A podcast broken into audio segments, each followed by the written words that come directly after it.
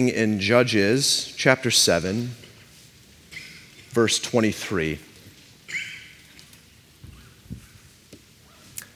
This holy scripture says And the men of Israel were called out from Naphtali and from Asher and from all Manasseh, and they pursued after Midian. Gideon sent messengers throughout all the hill country of Ephraim, saying, Come down against the Midianites and capture the waters against them as far as Beth Barah and also the Jordan. So all the men of Ephraim were called out, and they captured the waters as far as Beth Barah and also the Jordan. And they captured the two princes of Midian, Oreb and Zeb. They killed Oreb at the rock of Oreb, and Zeb they killed at the winepress of Zeb. Then they pursued Midian. They brought the heads of Oreb and Zeb to Gideon across the Jordan. Then the men of Ephraim said to him, What is this that you have done to us? Not to call us when you went to fight against Midian? And they accused him fiercely. And he said to them, What have I done now in comparison with you? Is not the gleaning of grapes of Ephraim better than the grape harvest of Abiezer? God has given into your hands the princes of Midian, Oreb and Zeb. What have I been able to do in comparison with you? Then their anger against him subsided when he said this. And Gideon came to the Jordan and crossed over, he and the 300 men who were with him, exhausted yet pursuing. So he said to the men of Succoth, Please give loaves of bread to the people who follow me, for they are exhausted, and I'm pursuing after Zebah and Zalmunna, the kings of Midian. And the officials of Succoth said, Are the hands of Zebah and Zalmunna already in your hand that we should give bread to your army? So Gideon said, Well then, when the Lord has given Zebah and Zalmunna into my hand, I will flare your flesh with the thorns of the wilderness and with briars. And from there he went up to Penuel and spoke to them in the same way and the men of Penuel answered him as the men of Succoth had answered. And he said to the men of Penuel, When I come again in peace, I will break down this tower. Then Zebah and Zalmunna were in Karkor with the army, about 15,000 men, all who were left of all the army of the people of the east, for there had fallen 120,000 men who drew the sword. And Gideon went up by the way of the tent dwellers east of Nobah and Jogbehah and attacked the army, for the army felt secure.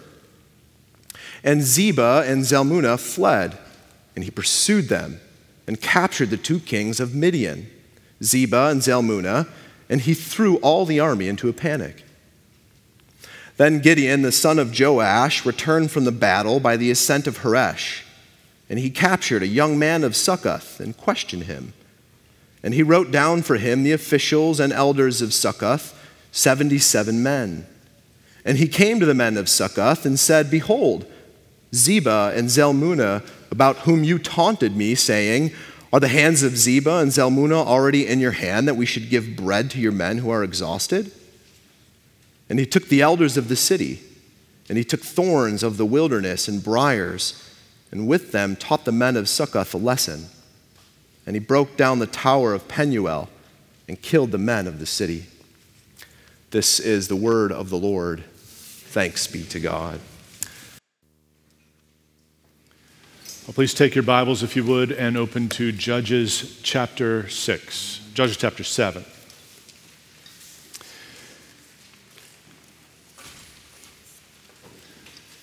I wondered after Patrick read the Word of God and we all responded with thanks be to God, if that's what you really thought after reading about people getting their heads lopped off and things like that.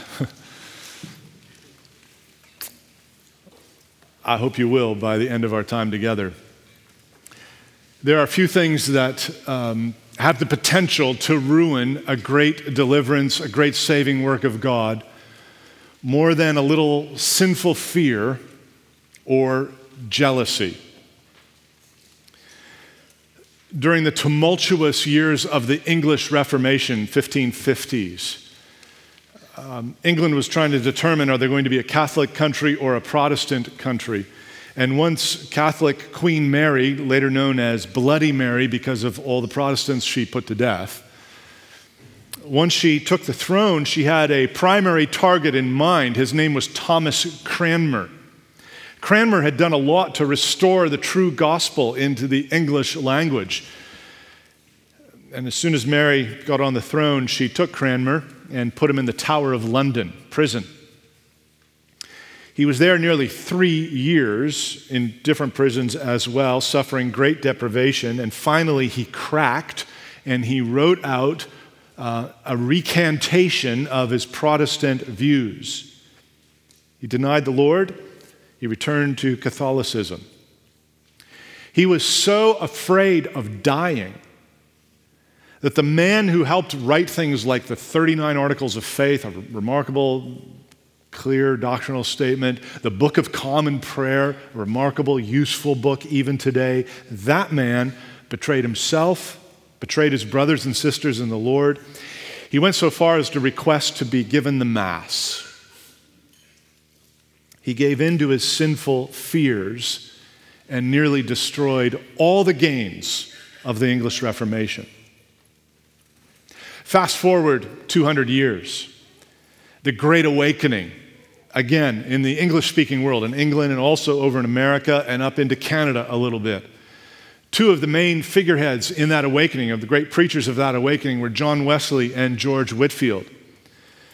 And Wesley, for some reason, and one can surmise it was only jealousy, looked at the younger and less noble blooded Whitefield and all his success and decided that he would highlight an area of doctrinal difference between the two of them. And so he preached a sermon and then had it published as a little booklet. It was against Calvinism. Whitefield, a Calvinist, Wesley, Arminian. If you don't know what those mean, it's fine. But anyway, the, the bad thing about what, what Wesley did is he would send this book to be published wherever Whitefield was going to go next. He was causing controversy. So you've got two men preaching the same gospel, calling people to the same Savior, but jealousy on the part of one sows seeds of selfish ambition and chaos into the young revival. Nothing has the potential to ruin a good revival like a little bit of sinful fear or jealousy. And that was true a thousand years before the birth of Jesus, too. So if you have your Bible open there to Judges chapter 7, we see another episode of great revival. God is restoring the good news, He's calling His people back. And the last time we saw Gideon and his collection of 300 torch bearing trumpeters on the outskirts of the 130,000 man army of Midian, we read this, verse 22 of Judges 7. When they blew the 300 trumpets, Yahweh set every man's sword against his comrade and against all the army, and the army fled. And this, of course, is the great moment uh, when God fully displays his strength through mankind's great weakness. Gideon, remember, he's the weak judge of a weak nation with a very weak army. And yet, strong Yahweh displays his power and his covenant faithfulness for Israel when he proactively turns the mighty Midians against themselves. Did you catch that in verse 22? Yahweh set every man's sword, this is speaking about the Midianite army, he put their swords against each other. So, this deliverance is not accomplished by the element of surprise, dropping jars and flaming torches and yelling. This deliverance is accomplished by the efficacy of sovereignty. Every man, verse 21, it says, every man in Gideon's army stood in his place around the camp. And then the Midian army, Midianite army, they ran, they cried out, and they fled. So Gideon's 300 man army all stand still. Midian's 120, 130,000 man army all cry out, all turn against their comrades. A bunch of them kill each other, the rest of them run away. It reminds you of what James wrote when he said, Resist the devil and he will flee from you. Or what Paul said, Take up the whole armor of God that you may be able to stand against the schemes of the devil in the evil day, and having done all else, to stand firm. Gideon's battle strategy here is a kind of picture of the tactics that we need to be practicing in the daily spiritual war. God does not call you to inactivity, He calls you to active standing. The devil is going to attack. That's for certain. The world, your own flesh are going to conspire to entice you to sin. But God has given Christ's own spiritual armor, as it were, for you to put on and to actively stand and resist all that is evil. Stand in God's strength and watch God bring about his deliverance. Gideon does that. And then Gideon goes on the offensive. It's kind of a cleanup mission. After a ton of these guys have killed them each other, a bunch of them run away, and, and Gideon is out to, to rid Israel forever from these marauding Midianites once and for all. You remember the uh, 22,000 men who, uh, when Gideon said, Is anybody here afraid? And 22,000 guys put up their hands and they left, right? And then there was just about 10,000 of them left, and they go to get a drink, and God says, you know, pick out the ones that lap water, hold water in their hand and lap it, and um, pick those guys. And there were only 300 of them, and he said, there, now you're finally small enough for my victory. Well, it seems like what Gideon does next is God brings about the delivery through the 300, but then Gideon sends a messenger to chase down the 22,000 who were afraid, the 9,700 who weren't lappers, and call them. So, verse 23 the men of Israel were called out from Naphtali, Asher, and Manasseh. Those are the same three tribes those, that, that huge little 30,000 army had come from. So, this is the part where you got to sort of wrap your head around what's going on. Gideon and his 300 man army are chasing some Midianites. And then he sends the 32,000 or so after another group of Midianites.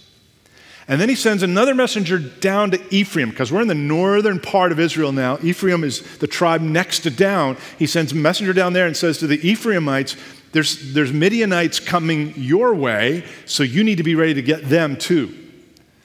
And that takes us to a transition in the narrative, because now we move from Gideon fighting mm, outside enemies to Gideon fighting inside enemies.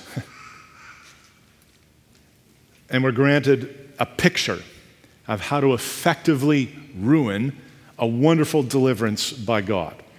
What ruins a divine deliverance? First thing is this jealousy. Look at verse 24. Gideon sent messengers throughout all the hill country of Ephraim, saying, Come down against the Midianites and capture the waters against them as far as Beth Barah and also the Jordan. So all the men of Ephraim were called out. They captured the waters as far as Beth Barah and also the Jordan. They captured the two princes of Midian. Midian. Uh, princes here is like a, a general in the army, Oreb and Zeb. They killed Oreb at the rock of Oreb. That's, they named it that after they killed him there. And Zeb they killed at the wine press of Zeb. Same thing. They caught him in a wine press, killed him there. They named it the wine press of Zeb. They pursued Midian and they brought the heads of Oreb and Zeb to Gideon across the Jordan. So, as the remnants of the Midianite army are scattering, trying to get back to Midian, Gideon chases one group. His kinsmen, the 22,000 or so, chase another. And he calls on the tribe Ephraim. There's a bunch coming south towards you. Block the waters. Don't let them cross over the Jordan. Now, it can be helpful if you have a Bible map that has like the 12 tribes of Israel. You might want to look there. It's just kind of helpful to see. I looked at my Bible map for a long time this week trying to figure out all these things. Um, so you'll see there what's going. It's all happening up by the Sea of Galilee, and then from the Sea of Galilee you go down to the Red Sea, the Dead Sea, and, and that, that's the Jordan that joins the two. And so he's saying, put some guys here so they can't cross the Jordan and get away. Then he calls out Naphtali, Asher, his own tribe, Manasseh. He says, You guys take care of the other ones. After sending word to Ephraim, and Ephraim taking, taking the waters, they, they stand by the Jordan there, they make sure nobody gets through, they capture the Midianites, and they actually kill these two great generals, Oreb and Zeb. Oreb means uh, the raven, Zeb is the wolf. I don't know if those were nicknames, but if I was in an army and I was a general, I'd like it if everybody called me the wolf. Um, anyway, that's, those are their names. Uh, and so Ephraim does it. There's, there's a great victory, right? Like they, they capture that little section that's hived off and is trying to get back, and they come marching back to Gideon now. And they're coming back up into the north country where Gideon is. They got a couple human heads to show him, which is gross, but that's just kind of what you did in warfare in those days. You lopped off the guy's head and you carried it. David did it with Goliath's head. Do you remember that? I won't go on my little rant about storybooks. Anyway, uh, kids' books, they never include the head lopping. They should. Anyway, um, this is a great victory. And, and you would think that as these guys come with their heads and everything, this would be a time of much, much rejoicing. But look at chapter 8, verse 1. Then the men of Ephraim said to him, said to Gideon, What is this you have done to us, not to call us when you went to fight against Midian? And they accused him fiercely. There's no stronger way to put it in the Hebrew language. This is like courtroom language. They are leveling charges against Gideon. Now, what they say here can kind of be taken two ways. It's probably meant to be both. On, on, one hand, they're saying, How dare you take on this huge enemy of ours and put our nation at such, such risk without consulting with us first? Or, How dare you take on this huge enemy of ours without inviting us to the fight? And I think it's a bit of both. Because Ephraim is like one of those September rookie call ups walking into the Blue Jays clubhouse after the team has won the World Series on that rookie's home run. And, and there's great celebration, but he goes right to the manager and he looks the manager in, right in the face and he says, Why did you wait all season to call me up? You see what I did out there? If you'd have brought me up sooner, I would, I'm amazing. I'm the man. You're like, dude, you're kind of ruining the celebration.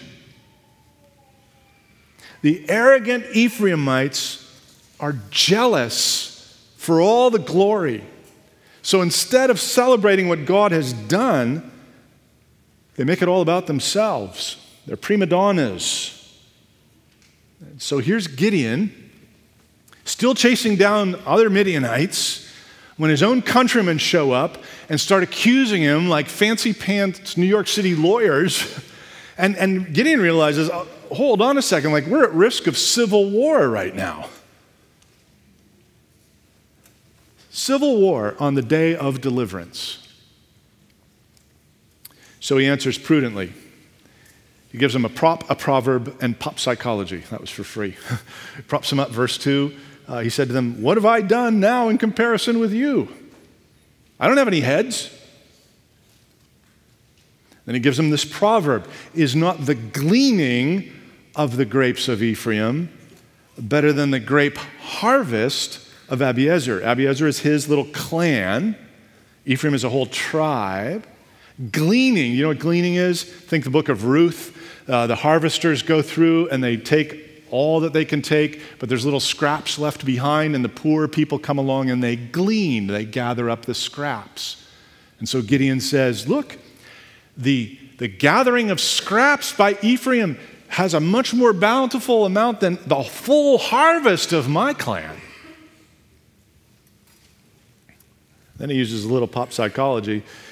God has given into your hands, verse 3, the princes of Midian, Oreb, and Zeb. What have I been able to do in comparison with you? You got the heads of two of the greatest military commanders alive right there in your hands. You know what I got in my hand? A torch, and that guy over there, he's got a broken jar. That's all we got. In other words, Gideon appeals to their pride. And the worst part of this is that it works. Look at the end of verse 3. Then their anger against him subsided when he said this. It would be like that victorious Toronto Blue Jays baseball manager looking at his pouting, jealous September call up after his clubhouse rant and just staring at him right in the eyes, smiling and saying, You know what, son? You're right. We couldn't have done it without you. So glad you're on the team. And then he turns tail, feeling pretty good himself, about himself, with the ugly smear of jealousy all over his uniform. Nothing deflates the joyous celebration of God's deliverances like the cancer of jealousy. Jealousy almost turns this incredible revival into a civil war. After the death and resurrection of Jesus, the apostles were doing all kinds of remarkable miracles in the city of Jerusalem. It was a great deliverance, it was a great work of God. But we read this in Acts chapter 5, verse 17. The high priest rose up, and all who were with him, that is the party of the Sadducees, and filled with jealousy, they arrested the apostles and put them in public prison.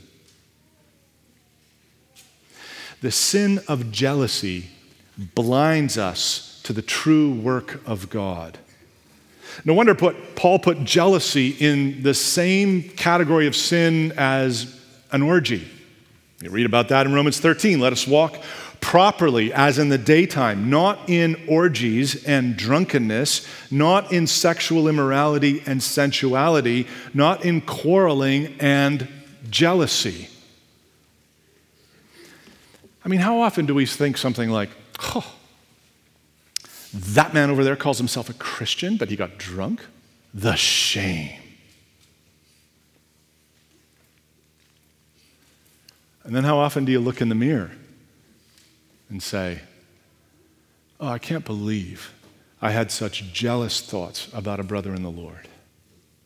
The shame. According to Galatians chapter 5, one of the works of the flesh is jealousy. And Paul says there, I warn you that those who do such things, like remain unrepentantly jealous, those who do such things will not inherit the kingdom of God. Sinful jealousy is a big deal. And the Ephraimites of Gideon's day give you a vivid picture of what jealousy looks like and what jealousy does and things aren't about to get better for Gideon. So, the second sin that can ruin a revival is fear, sinful fear. Verse 4 Gideon came to the Jordan and crossed over. Now he's on the east side of the Jordan River.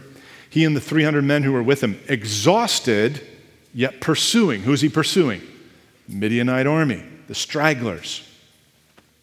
So he said to the men of Succoth, Succoth is an Israelite town on the east side of Jordan.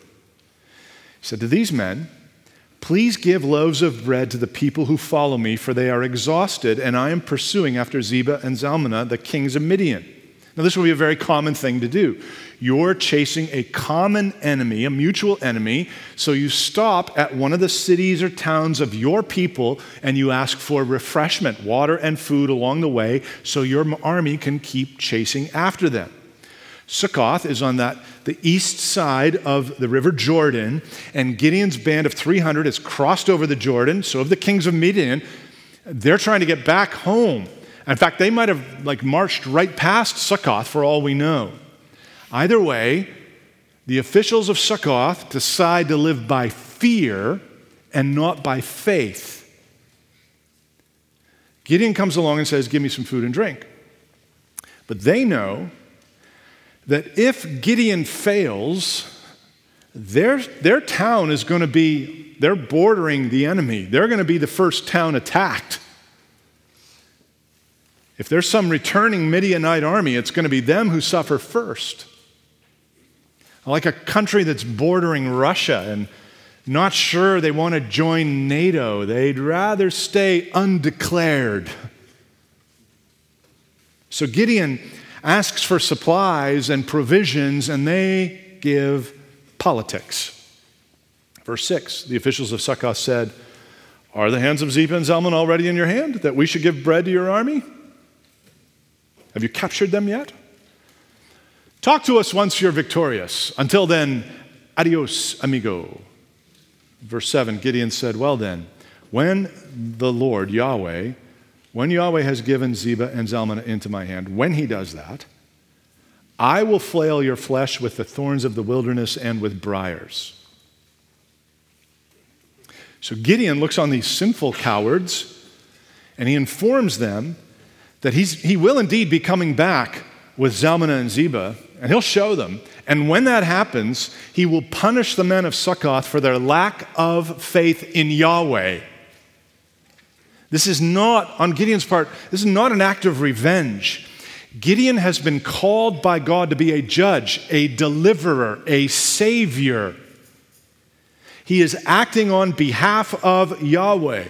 The nation of Israel is supposed to follow in behind him as he leads them back into covenant loyalty with Yahweh. So, by refusing to help Gideon fulfill his mission, the Israelites of Sukkoth are effectually rejecting Yahweh. And they're doing it in the most weaselly way.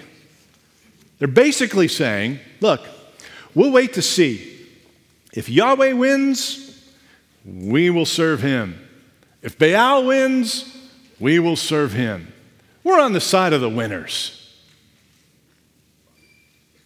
But if you look at the living God and tell him you might serve him if he proves himself acceptable to you, friend, you have already rejected him. That is why Jesus said, No one can serve two masters, for either he will hate the one and love the other, or he will be devoted to the one and despise the other. You cannot serve God and money. And the people of Sukkoth looked at Baal like we might look at money as a means to keep us safe and secure. When push comes to shove, what do you really, really trust in? What do you depend on? Where do you turn when the crisis hits?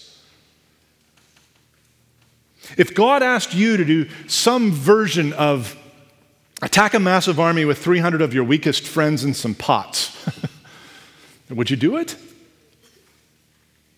Gideon is a weak man who exercises faith in God. The men of Succoth are weak men who try to control the gods.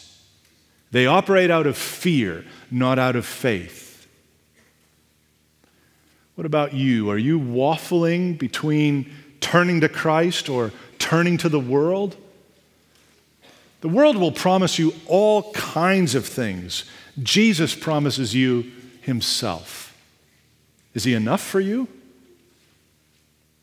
If you're sitting there and thinking to yourself, well, I'm going to play it safe, I'll be spiritual Switzerland and not commit, then I think I need to let you know that you have already denied Jesus. If you're not following Jesus, you are following the devil. You're not waffling between opinions, you are actively rejecting God. So turn from your sins and trust in the one who gave up his own life in the place of sinners. Believe on Christ. Be saved from this crooked and wicked generation. The only cure from sinful fear is soulful faith your whole soul, your whole person, rejecting your sins, receiving the Savior. You've got to come all the way to Jesus. Have you come all the way to Jesus?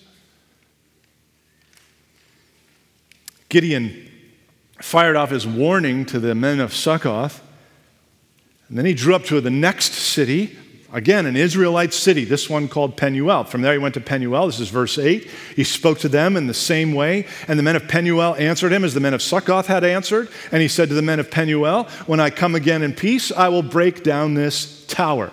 In other words, they say, You're not getting anything from us. We'll wait and see who wins. Gideon says, I'll tear down this thing you trust in.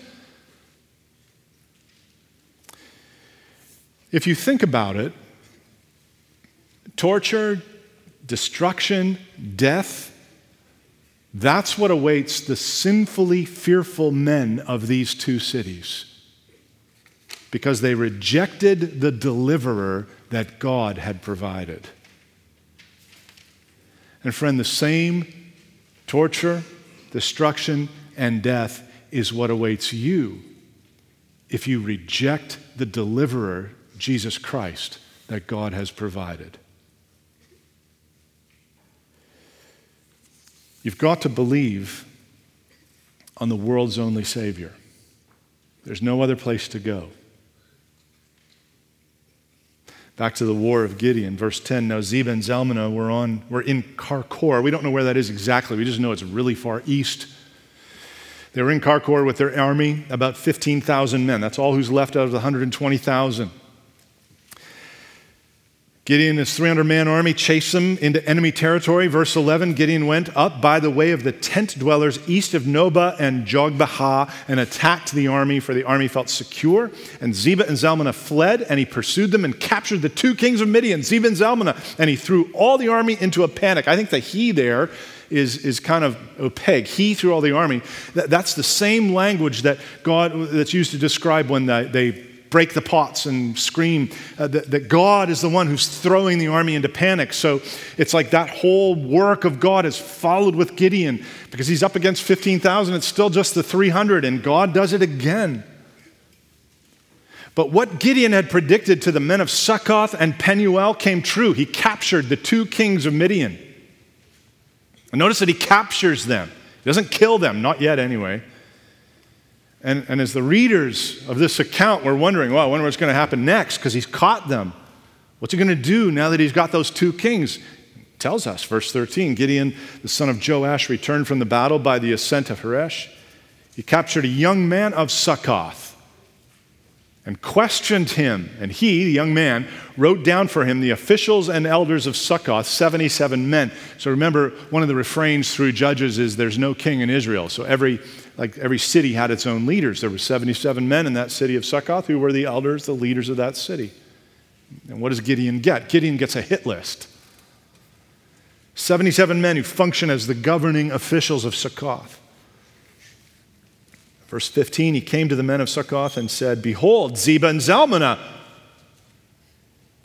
about whom you taunted me, saying, Are the hands of Zebah and Zalmunna already in your hand, that we should give bread to your men who are exhausted?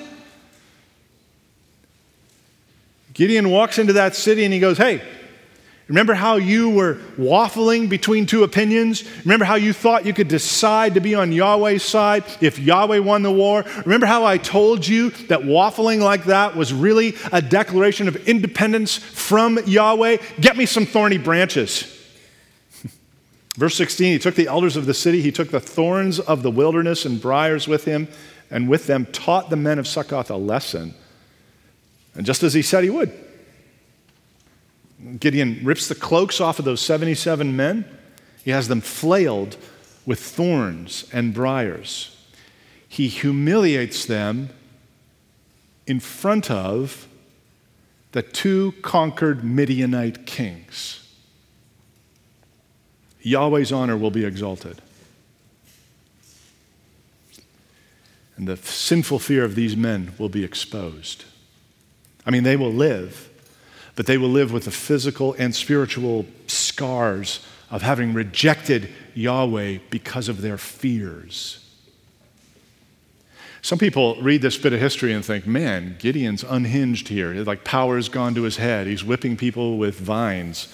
Uh, I don't think that's what's going on here.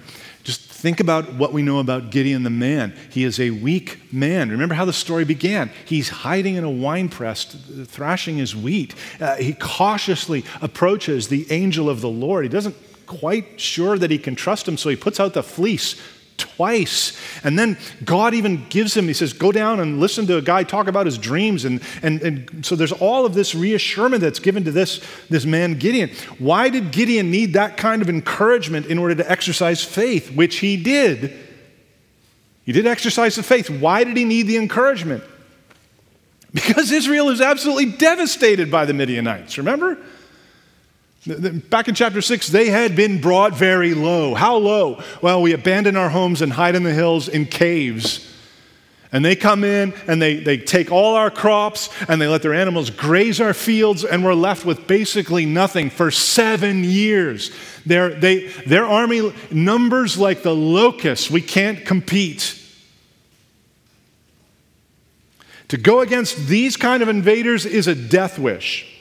To do so with a mere 32,000 soldiers, it's nuts. To try it with only 10,000 soldiers would have been crazy. To attempt that with 300 rando lappers was absolute insanity, unless Yahweh told you that He would be with you and He would deliver you.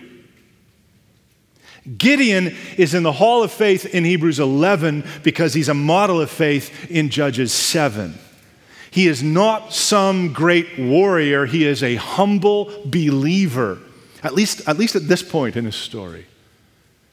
And his life is being held up for you in contrast to the lives of the jealous men of Ephraim and the fearful men of Succoth.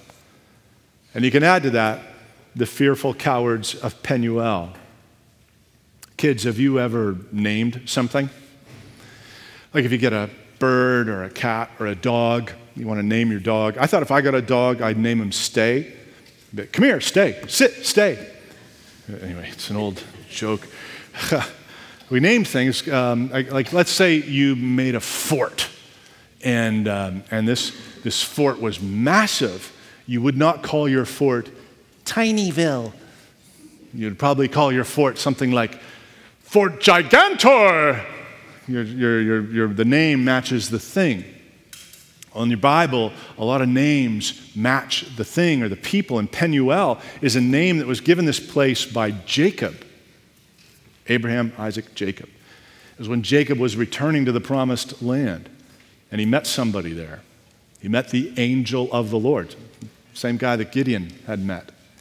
And he wrestled with him all night until early in the morning, the angel of the Lord touched Jacob's hip and it was dislocated, and he walked with a limp for the rest of his life. And after he left that place, he called it Penuel, the face of God. He had wrestled with God and lived. But these Penuelites no longer recognized that face. They prefer to wrestle with politics rather than grapple with God. And so judgment falls on them and on what they were trusting in. A tower is a place of protection when the enemies come. Verse 17 says Gideon broke down the tower of Penuel and killed the men of the city. If your sinful fears cause you to reject God's invitation to respond to his Savior in faith, then you have to expect the discipline to come, even his ultimate discipline one day. Jealousy and sinful fear have the potential to undermine and ruin great works of God. One of God's greatest works is the church, the people for whom Christ died.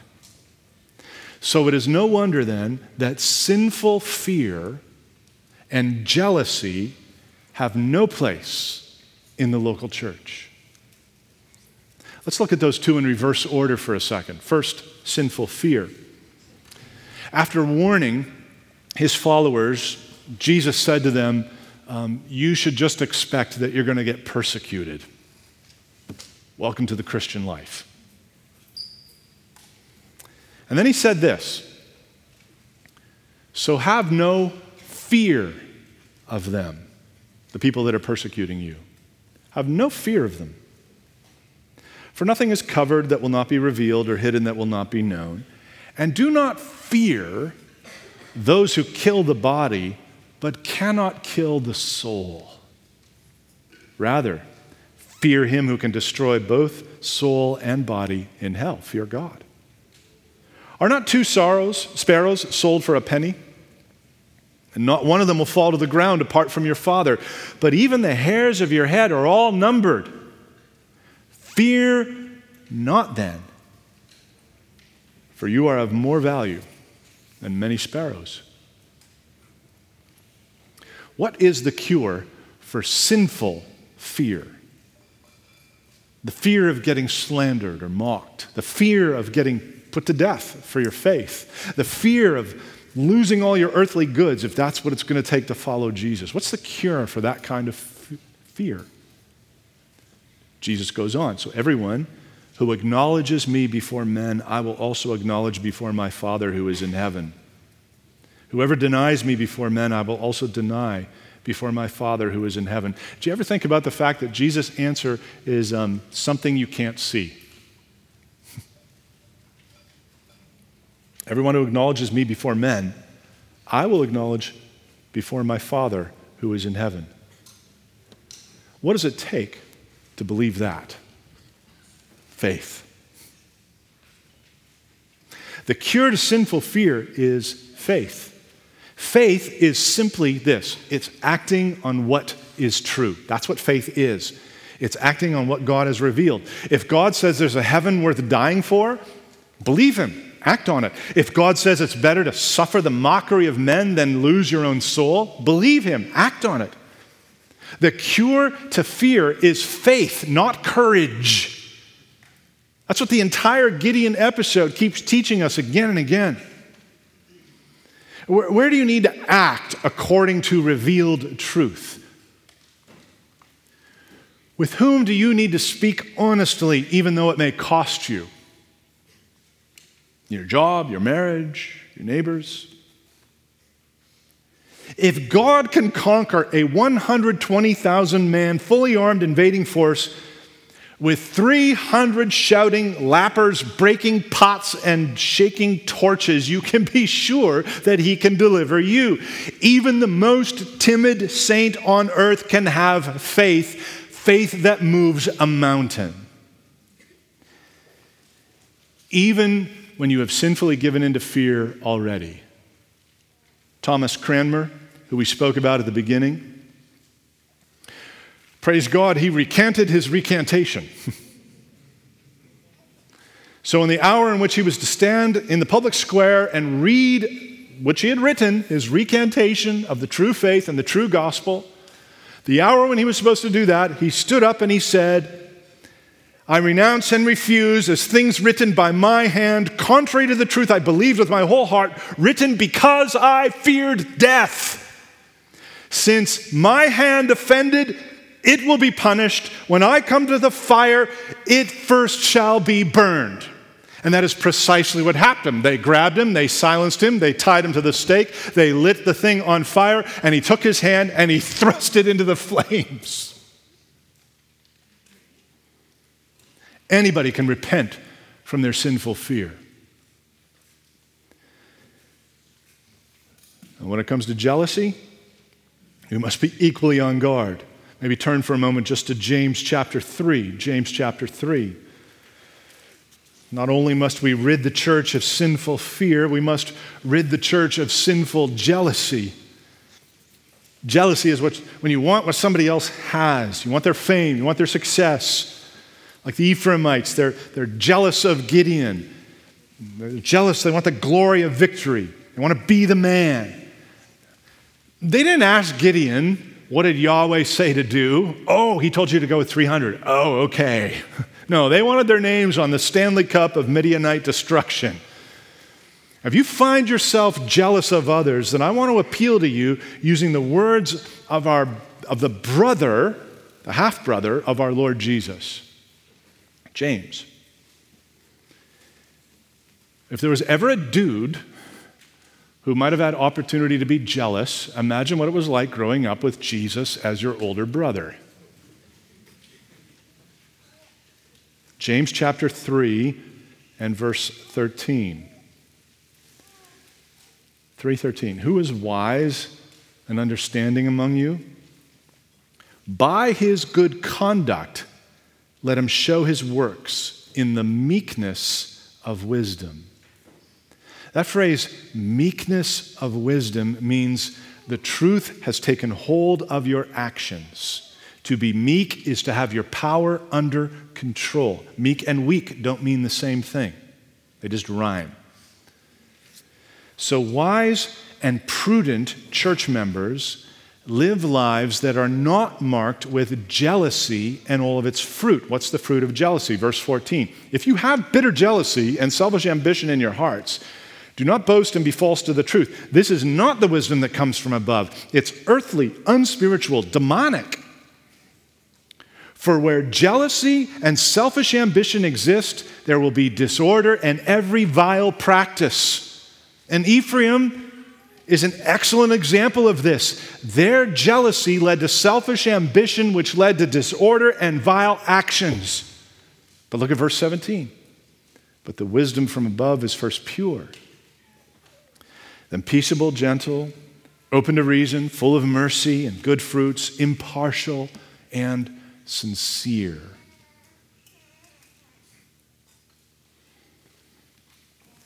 Christians that kill jealousy walk through this life in the meekness of wisdom. They live lives that are marked by wisdom. They are calm and moderate, compliant, productive, direct, candid. That's what these words mean. And these wise, meek people eventually leave behind them a church that is full of righteousness, of behavior that matches the character of God. Verse 18 And a harvest of righteousness is sown in peace by those who make peace. I am taking my time to unpack this for one reason. How often do you think Satan opposes anything that brings about unity, righteousness, peace, authentic courage in a local church? How often do you think Satan tries to foul that up? Uh, raise your hand if you think that's all the time. And if your hand's not raised, you should raise it. Yeah, all the time. He doesn't sleep. All the time. He seeks to create division, disunity, jealousy. And because he's Satan, he will use idolatry in the lives even of Christians to accomplish this. Every form of idolatry, whether you're bowing down to Baal or a bathroom renovation, every form of idolatry will eventually lead to jealousy or sinful fear. That's what idols do.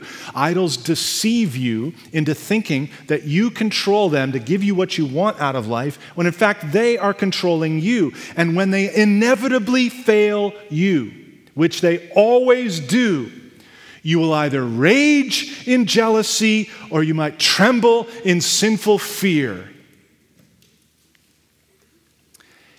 And Gideon stood before idolatrous Israel and he offered them a better and a different way.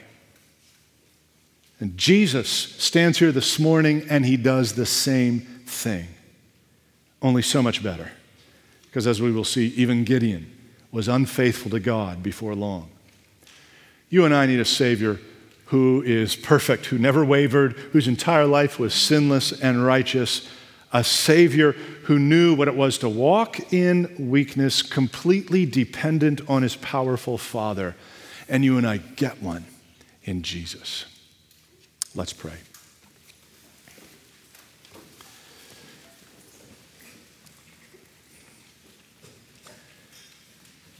Oh God, we pray that you would make us a church full of Gideons, men and women, who act in faith even when we're afraid, who refuse to grow jealous, and who look to you to live lives of wisdom and good, doing righteousness in all of our lives. This we pray in the name of Christ. Amen.